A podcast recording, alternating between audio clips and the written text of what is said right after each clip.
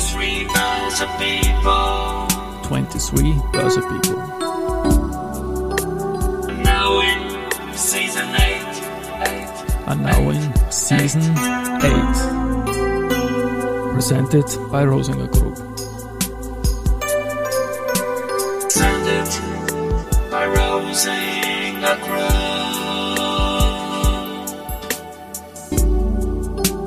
Ja, herzlich willkommen wieder zur Serie 23 Börse People. Und diese Season 8 der Werdegang und Personality Folgen ist presented by Rosinger Group. Mein Name ist Christian Drastil, ich bin der Host dieses Podcasts und mein 18. Gast in Season 8 ist Robert Ottl. CFO der Föstalpine, Aufsichtsrat der Wiener Börse, Vorsitzender des Ausschusses Kapitalmarkt der IV und Präsident des Aktienforums. Lieber Robert, Servus und herzlich willkommen bei mir im Studio. Danke für die Einladung. Ich freue mich sehr, das habe ich lange dran gearbeitet und ich freue mich, dass du da bist.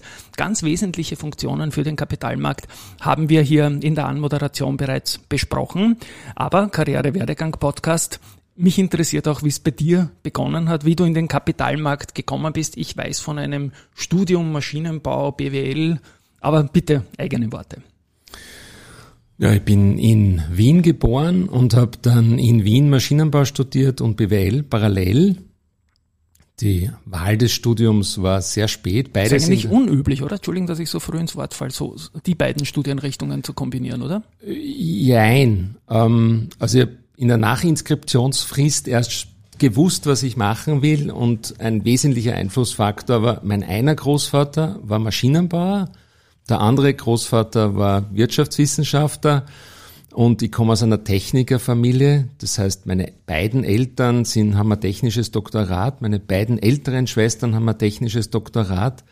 So was und, nennt man Homebias dann, ne? dass man äh, da, da, war, da war dann der Druck schon recht ja, genau. groß, wieder Technik zu studieren, aber nachdem beide Schwestern Bauingenieur studiert haben, habe ich gesagt, den Druck der Konkurrenz, dem stelle ich mich nicht, sondern dann mache ich Maschinenbau und ja, die Einschränkung auf nur Technik war mir dann doch etwas zu eng. Und wenn man die TU kennt, dann weiß man, dass es in vielerlei Hinsicht auch äh, nicht sehr divers ist, dort zu studieren. Und das war bei der WU besser. Mich interessiert jetzt natürlich der, der Weg dann in die Föstalpine, welche Stationen es da davor gegeben hat. Und Einstieg Föst war dann 1997, zwei Jahre nach dem IPO. Ja, also ich habe vor der Füstalpine für ein Familienunternehmen gearbeitet, ein Unternehmen der Franz Haas Waffelmaschinen im Waldviertel, drei Jahre lang. Ähm, habe ein Familienunternehmen und die Meriten eines Familienunternehmens kennenlernen dürfen und habe dann gedacht, ja, äh, wie ich dort rausgeflogen bin, also ich bin nicht im Frieden gegangen, ich war dann mehrere Monate arbeitslos. Okay. Ähm, habe auch das das war ein wesentlicher Eindruck für mich eigentlich. Und habe dann gesagt, ich möchte gerne in einem größeren Unternehmen arbeiten, das ähm, nach möglichst rationalen Strukturen denkt, arbeitet, entscheidet.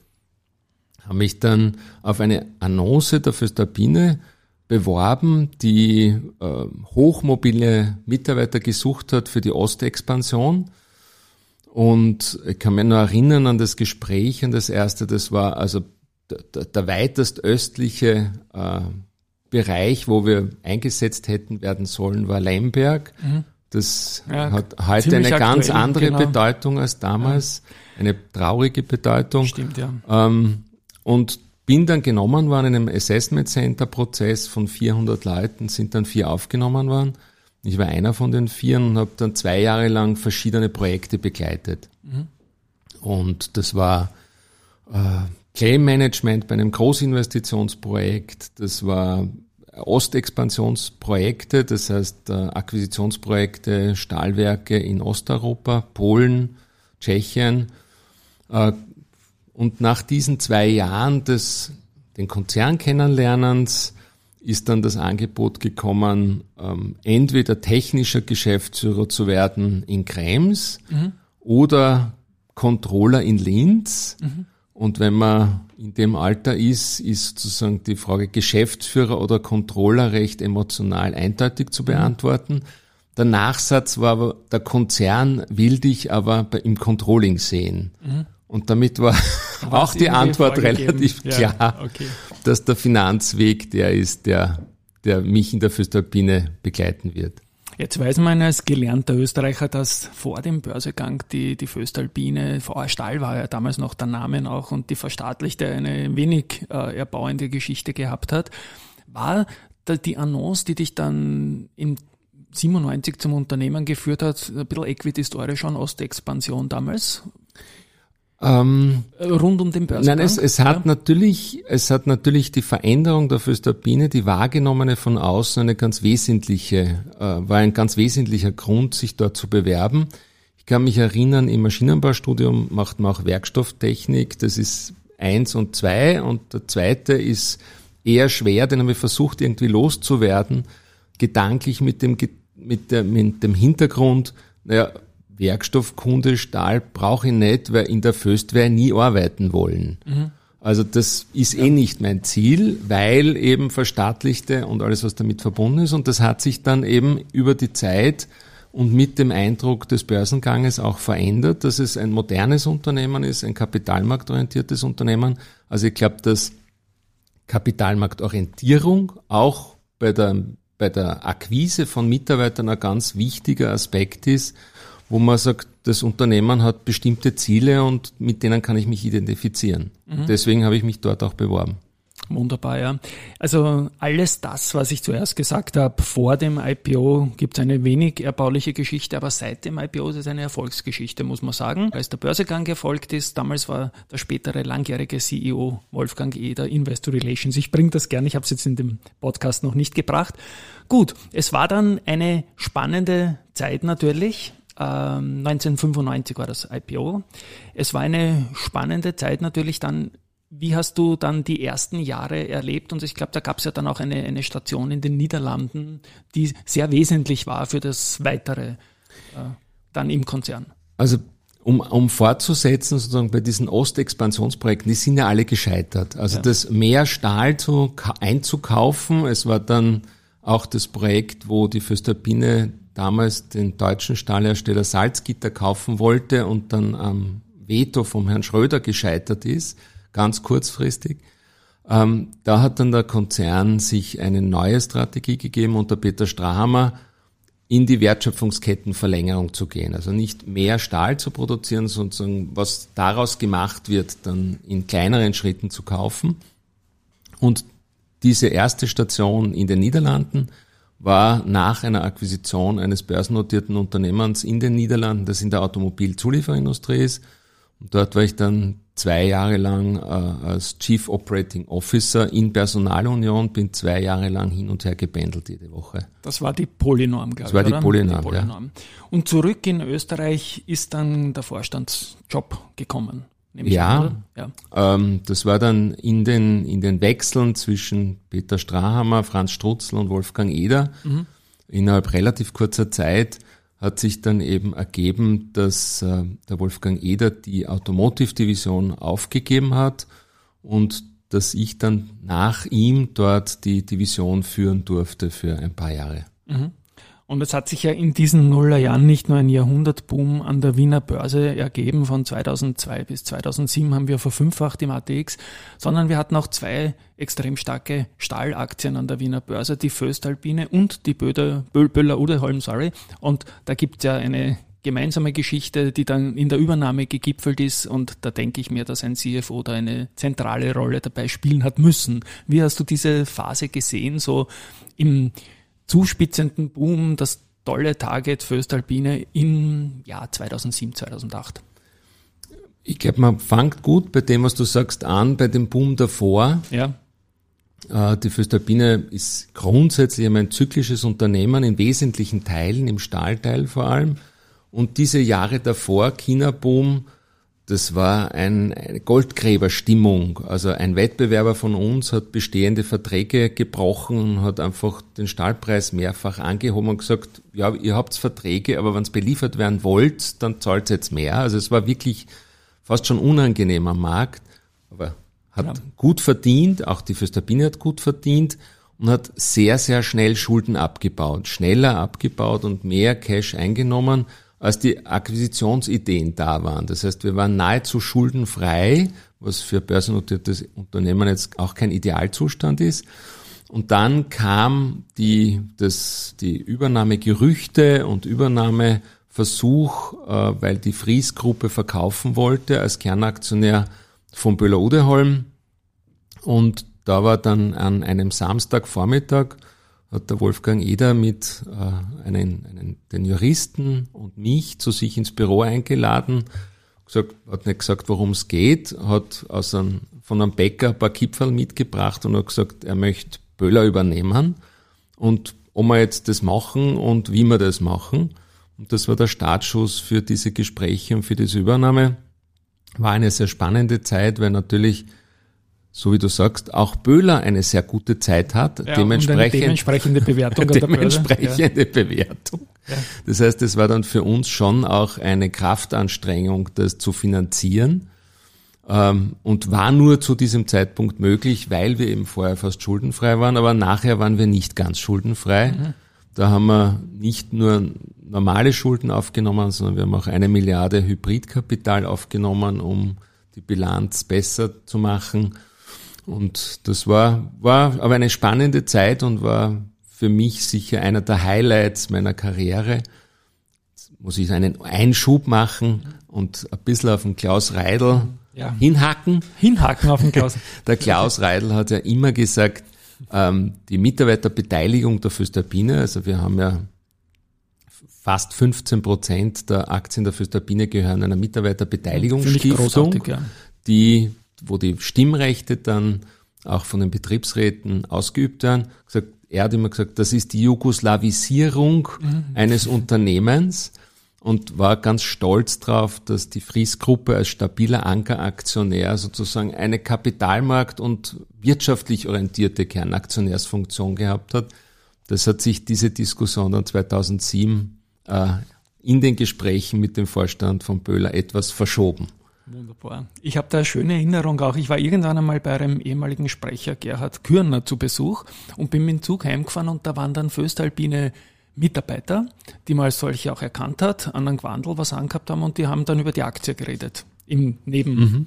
Viererblock und ich fand das einfach schön. Ja? Das, das war so eine Erinnerung für mich. Ja? Na, es ist, ja? das ist ganz, ganz glaubwürdig und ja. sicher so und ich glaube, dass das ein ganz wesentlicher Vorteil ist, dass bei uns die Mitarbeiter dadurch, dass sie beteiligt sind, dass sie über den Kapitalmarkt Aktionär sind, eine ganz andere Sicht aufs Unternehmen gewinnen und sich für den Kapitalmarkt interessieren und dort auch engagieren und wissen, was ist der Kurs, wie hoch ist die Dividende und bei uns gibt es eigentlich kaum Diskussionen, dass Dividende böse ist mhm. und reinvestieren viel besser wäre. Das habe ich bei uns noch nie erlebt.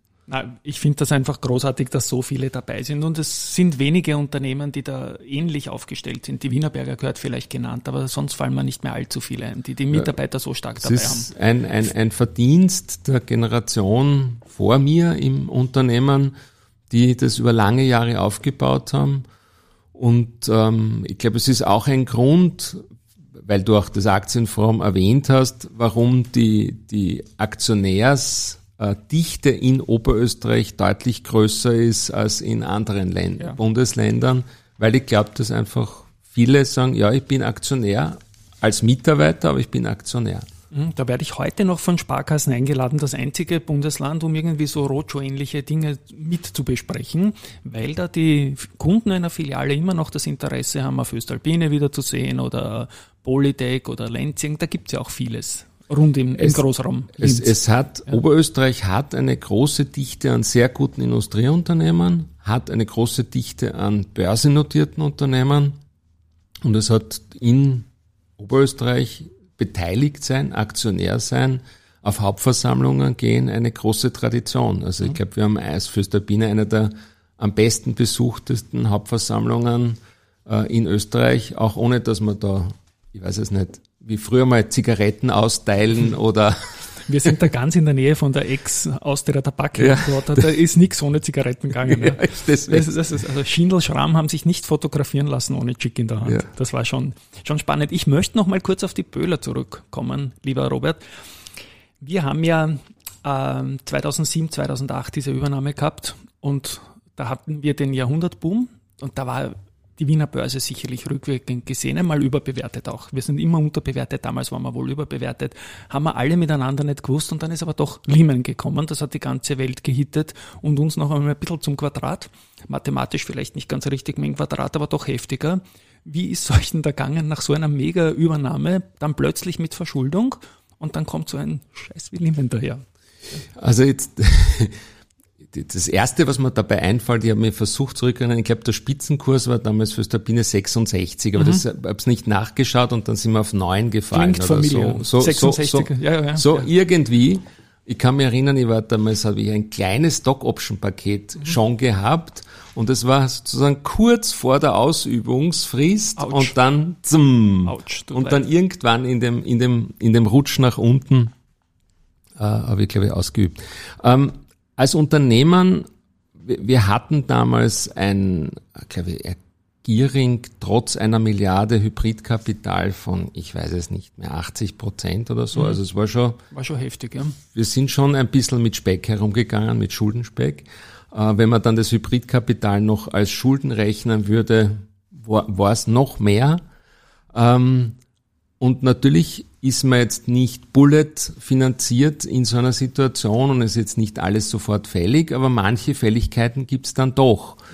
Und dann sozusagen ist es auch ganz wesentlich, äh, einen Zugang zum Kapitalmarkt zu haben und zu sagen, ich bin börsennotiert. Und dann war natürlich die Frage, ähm, und Wettbewerber von uns haben das gemacht, ähm, Kapitalerhöhung in, dem, in der Situation, bei dem ja. Kurs ähm, Verwässerung auf ewig, ne? Verwässerung, die bestehenden Aktionäre ja. nicht glücklich, äh, auch die bestehende Kernaktionärstruktur sicherlich nicht glücklich.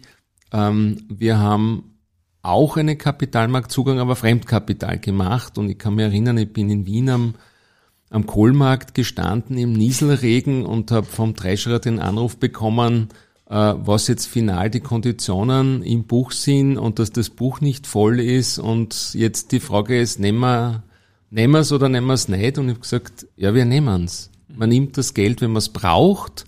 Man nimmt es nicht vorher, weil die Cost of Carry unterschlagen. Aber wenn man es braucht, muss man die Konditionen akzeptieren und haben den Bond damals begeben. Und das hat, deswegen sage ich Kapitalmarktzugang ganz wesentlich, mhm. weil eine Bank Bank, ich kann mich auch an die Bankgespräche damals erinnern. Das war auch in der Boomzeit davor, haben viele internationale Banken auf den Markt Österreich gedrängt.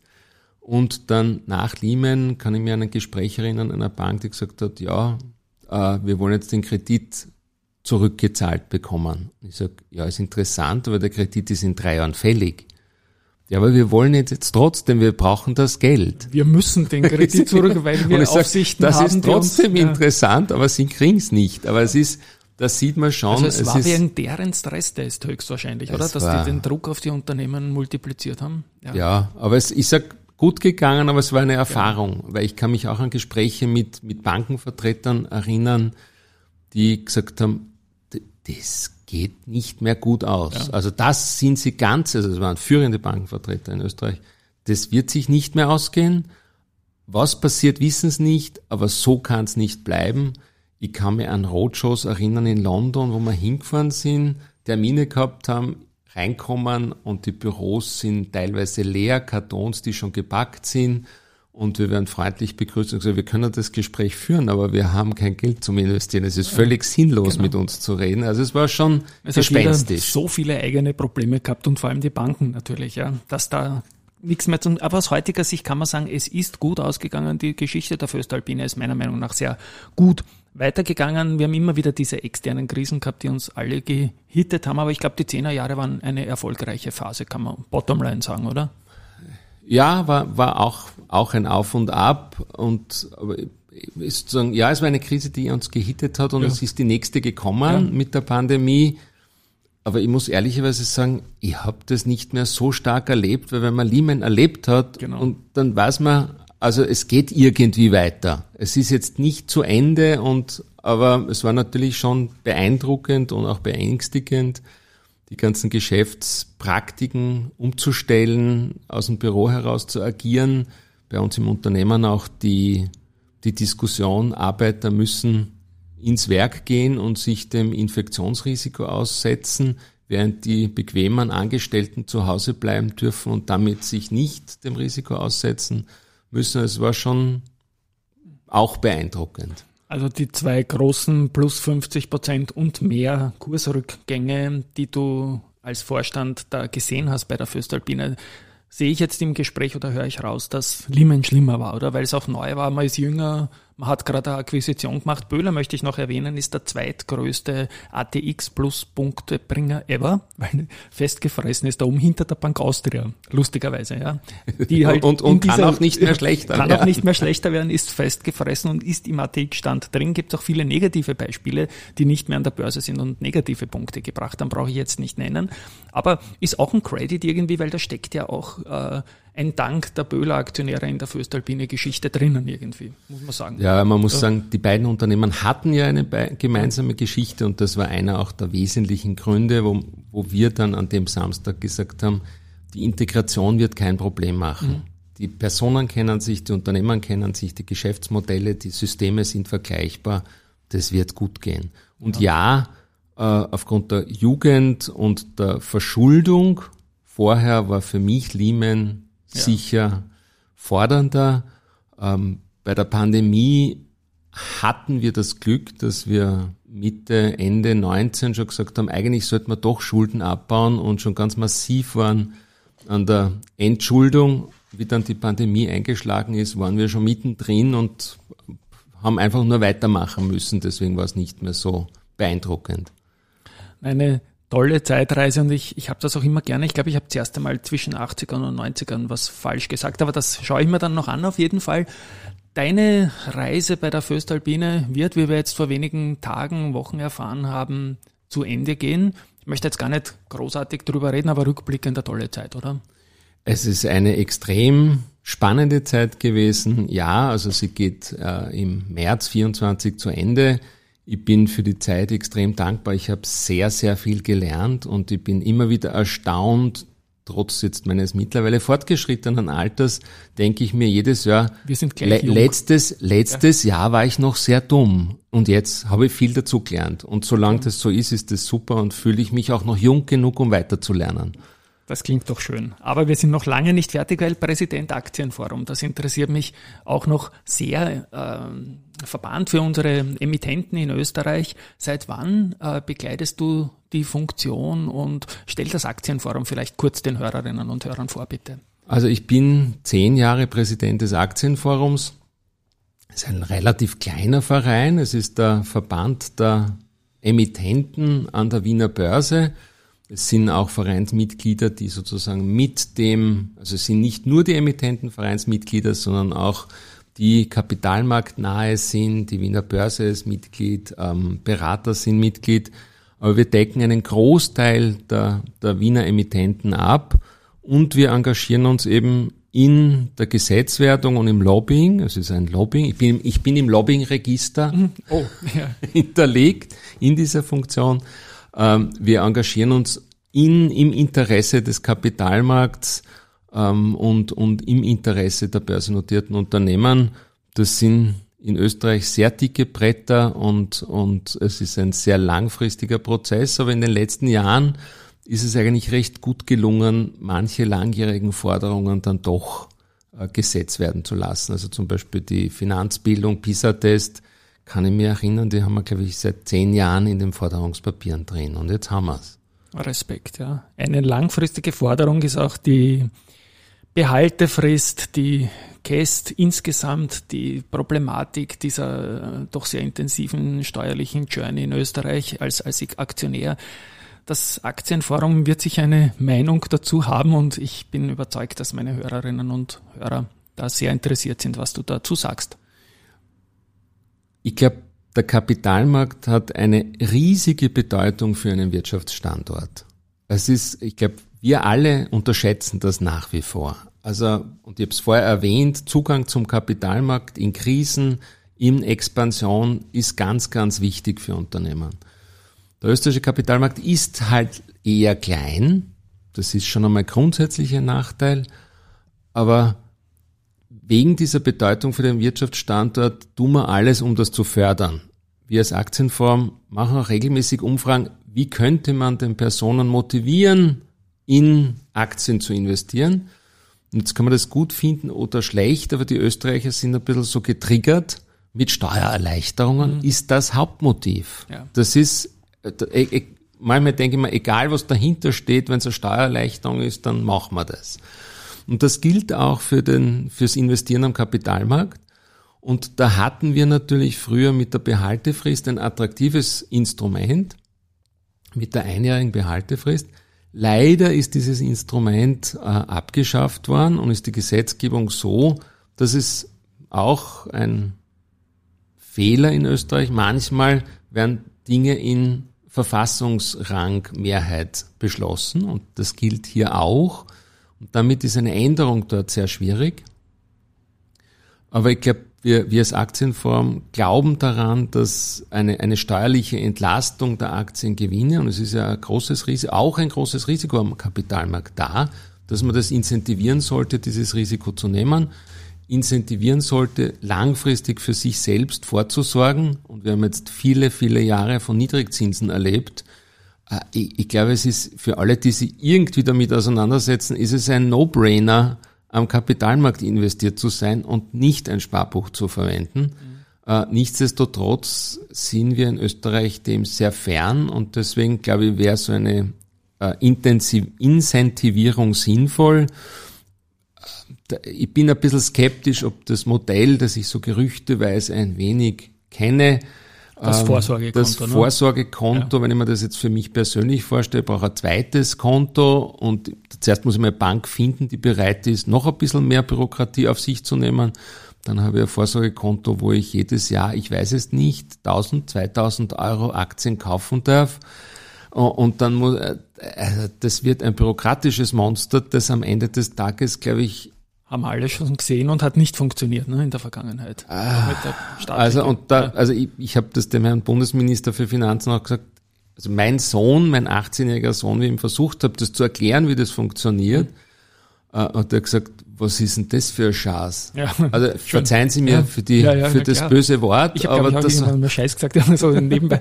Nein, nein, es ist Aber das ist also da, ist ich glaube, ja. Äh, wenn's rechtlich keine andere Variante gibt, okay, aber dann muss man alles dazu tun, um alle Möglichkeiten, die man hat, so auszuschöpfen, dass sie möglichst unbürokratisch und möglichst offen sind. Ja. Und dann, dann bin ich sehr dafür. Ich bin ja in der Tonalität immer so vorsichtig, weil oft von Steuerzuckerln gesprochen wird, von Förderung und so weiter. Das klingt so, als würde man da Geld kriegen, wenn man Aktien kauft. In Wahrheit geht es ja nur darum, dass man nicht noch eine zusätzliche Besteuerung hat nach der Dividende. Wir haben jetzt gesehen, die Dividenden bringen neunmal mehr dem Finanzminister als Kursgewinne. Okay, jetzt kann man sagen, die letzten Jahre waren jetzt überschaubar lustig von den Kursgewinnen her.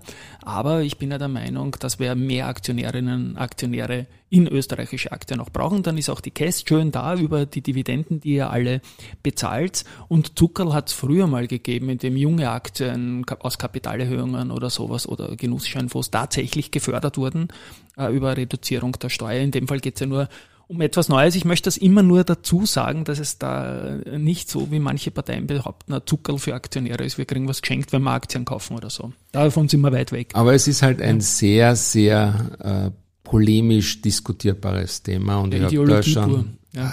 sehr schwierige ja. Diskussionen. Da geht es gar nicht drum, um brauchen wir einen Kapitalmarkt, was bringt er für die Wirtschaft, ist er notwendig, es ist also eine, ja. das ist die, die, Spielwiese der Superkapitalisten. Was heutzutage überhaupt nicht mehr stimmt. Wir haben ja als Aktienform auch die, die Umfrage, eine sehr detaillierte und qualifizierte Umfrage gemacht, wie viele Österreicher am Kapitalmarkt investiert sind. Und das sind deutlich mehr, als jeder glauben würde. Es gibt da einen deutlichen Unterschied zwischen Männern und Frauen. Bei Männern 32 Prozent, bei Frauen 18 Prozent. Aber es ist viel mehr als nur, das ist der böse Couponschneider, der auf dem dicken Geldsack sitzt, sondern das ist in der breiten Bevölkerung angekommen, die für sich selber vorsorgen wollen und erkennen, dass es die vernünftigste Variante ist. Mhm. Ich bin dankbar für diese konkreten Ausführungen. Auch glaube allerdings, dass es auch früher nicht die unter Anführungszeichen Reichen waren, die österreichischen Aktien Besitzer, die haben immer schon andere Möglichkeiten gehabt. Für uns Normalsterbliche wie mich zum Beispiel, sage ich jetzt mal, gab es die Möglichkeiten allein schon aus Spesengründen früher nicht äh, aus Österreich herauszuschauen. Weil wenn es da US-Aktie um 1000 Schilling kauft hast, hast du 100 Schilling Spesen gehabt. Ja. Ich, ich glaube auch, dass die, die Frage der Cast ja. möglicherweise Sie und mich betrifft, ja. aber die wirklich, die, die da gemeint sind mit den dicken Couponschneidern und die auf den Geldsäcken sitzen, die haben sowieso ganz andere Möglichkeiten, auch Steuern zu vermeiden. Ganz genau. Und deswegen glaube ich, ist diese Diskussion, und man sieht ja jetzt auch auf der großen Beteiligung junger Menschen vor allem und quer über alle Parteien und die Grünen sind vorne, zum Beispiel beim Aktieninteresse, was ja durchaus auch für Bildung spricht und so weiter, das möchte ich alles nicht unterstellen. Es ist leider ein ideologisches Thema geblieben. Gut, Vorsorgekonto, letzter Punkt noch. Es schwingt auch immer so mit, dass da irgendwie manche Kategorien an, an Anlagemöglichkeiten, Aktien, Wertpapiere bevorzugt werden könnten. Stichwort grün oder so. Ich würde mich ja freuen, wenn man sagt, okay, wenn schon Vorsorgekonto, dann soll es wenigstens als heimische Wertschöpfung in österreichische äh, börsennotierte Unternehmen fließen. Kannst du dir vorstellen, dass es auch in diese Richtung gehen könnte? Ich, ich kann mir alles vorstellen. Mhm. Ich kann mir vorstellen, Green Investments, wobei ich dann immer sage, lieber wäre man ESG als Green, weil es ist schon noch eine kleine ja. Differenzierung und Nachhaltigkeit ja. ist nicht nur grün. Ähm, ich kann mir vorstellen, heimische Unternehmen, alles, was sozusagen Bevorzugung ist, ist gut für den österreichischen Kapitalmarkt. Wenn es österreichische Unternehmen möglich ist, ist es doppelt gut. Ja, und dann habe ich noch einen Punkt, den ich gern einwerfen möchte. Als Mensch, der täglich an die Wiener Börse schaut und was sich dort tut, sieht man natürlich auch Directors Dealings. Und da bist du einer jener Vorstandsmitglieder aus den österreichischen Unternehmen, die mir da sehr positiv aufgefallen sind, dass sie da sich immer wieder auch beim eigenen Unternehmen engagieren, was man melden muss, was in einer Datenbank der FMA steht. Und diese Directors Dealings, die im Kauf stattfinden, sind für uns Journalisten natürlich schöne Geschichten. Das ist ein Commitment auch zum eigenen Unternehmen. Ähm, jetzt die Frage an dich nicht nur als Mensch, der gekauft hat, sondern auch als ein bisschen Aktienforum. Ich weiß von manchen Vorständen, sie sagen, sie kaufen nicht, weil dann müssten sie auch einen Verkauf melden, wenn sie wieder müssten, was ja im Sinne gut ist. Ich finde nicht, dass es ein schlechtes Zeichen ist, weil es, wenn ich mir gerade ein Haus kaufen will, dann muss deswegen meine Firma nicht im Bach runtergehen und ich damit ein negatives Signal an den Aktienmarkt senden. Es ist ein bisschen eine schwierige Situation, aber wie siehst du das? Ich glaube, ähm, wenn man investiert am Kapitalmarkt, sollte man sich mit dem Unternehmer beschäftigen. Ja. Einfach blind irgendwas kaufen ist eine ganz eine dumme Idee. Jetzt haben wir alle wahrscheinlich auch einen Zivilberuf, wo wir dann wenig Zeit haben, dass wir uns wirklich intensiv mit vielen Unternehmen beschäftigen. Mit dem eigenen Unternehmen beschäftigt man sich zwangsläufig intensiv. Das heißt, man weiß relativ gut, wie es dasteht, ob man ihm vertrauen kann oder nicht. Natürlich, wenn ich als Finanzvorstand dem Unternehmer nicht vertraut, dann, ja. dann mache ich grundsätzlich was falsch. Äh, vertraue ich der Föstalpine und deswegen ist für mich das Investment in Föstalpine Aktien ganz naheliegend, weil ich an das Unternehmen glaube. Schwierig wird es natürlich dort, wo es Sperrfristen gibt. Okay, mhm. kann man beim Kauf auch relativ gut einhalten, wenn man sich denkt, okay, ich will ja grundsätzlich investieren, ob jetzt ein bisschen tiefer oder nicht kaufe, ist nicht so wichtig. Das sind diese Blackout-Periods rund ja, um Zahlen zum Beispiel und so. Natürlich ja. darf ich als Finanzvorstand, wenn ich weiß schon, was das Quartalsergebnis ist, darf ich dann nicht sagen, ah, jetzt kaufe ja. ich vor. Ist völlig d'accord und überhaupt kein Problem. Dazu kommen dann aber auch noch manchmal Unternehmensinformationen über Akquisitionen, Vorstandswechsel, was auch immer wo dann wiederum sozusagen Kauf und Verkauf verboten ist.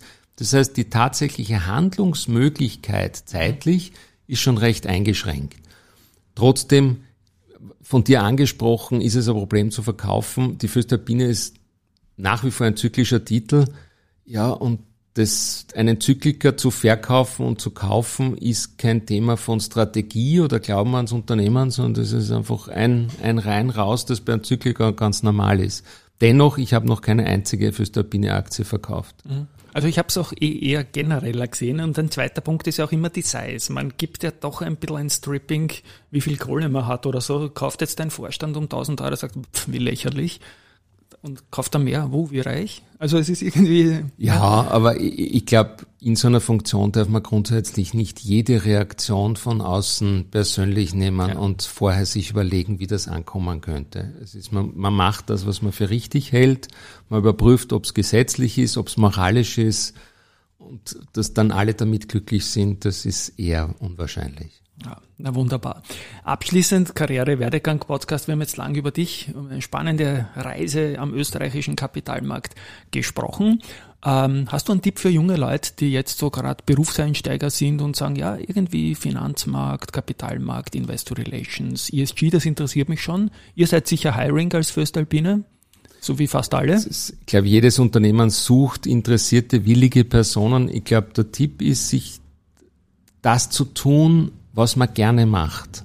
Also Rückblick in höherem Alter ist, Arbeit sollte auch Vergnügen machen, auf Dauer etwas machen, nur damit man Geld verdient und gegen die eigene Neigung, das würde ich nicht raten. Also es soll Neigung sein und wenn es Neigung ist, Kapitalmarkt, dann sind diese Personen alle wahrscheinlich schon irgendwie am Kapitalmarkt beschäftigt, selbst investiert, und das ist sicher ein, ein geeigneter und guter Berufseinstieg. Und ich glaube, kapitalmarktaffine Leute können viele Unternehmen brauchen. Und das ist doch ein wunderbares Schlusswort. Lieber Robert, danke, danke für diese aus meiner Sicht unglaublich leibende Journey jetzt über österreichische Börse- und Industriegeschichte und auch über dich. An euch da draußen, danke fürs Zuhören. Ich bin überzeugt, da wird viel dabei gewesen sein. Und tschüss einmal von meiner Seite. Baba auch vom Robert Ottel. Tschüss und Baba.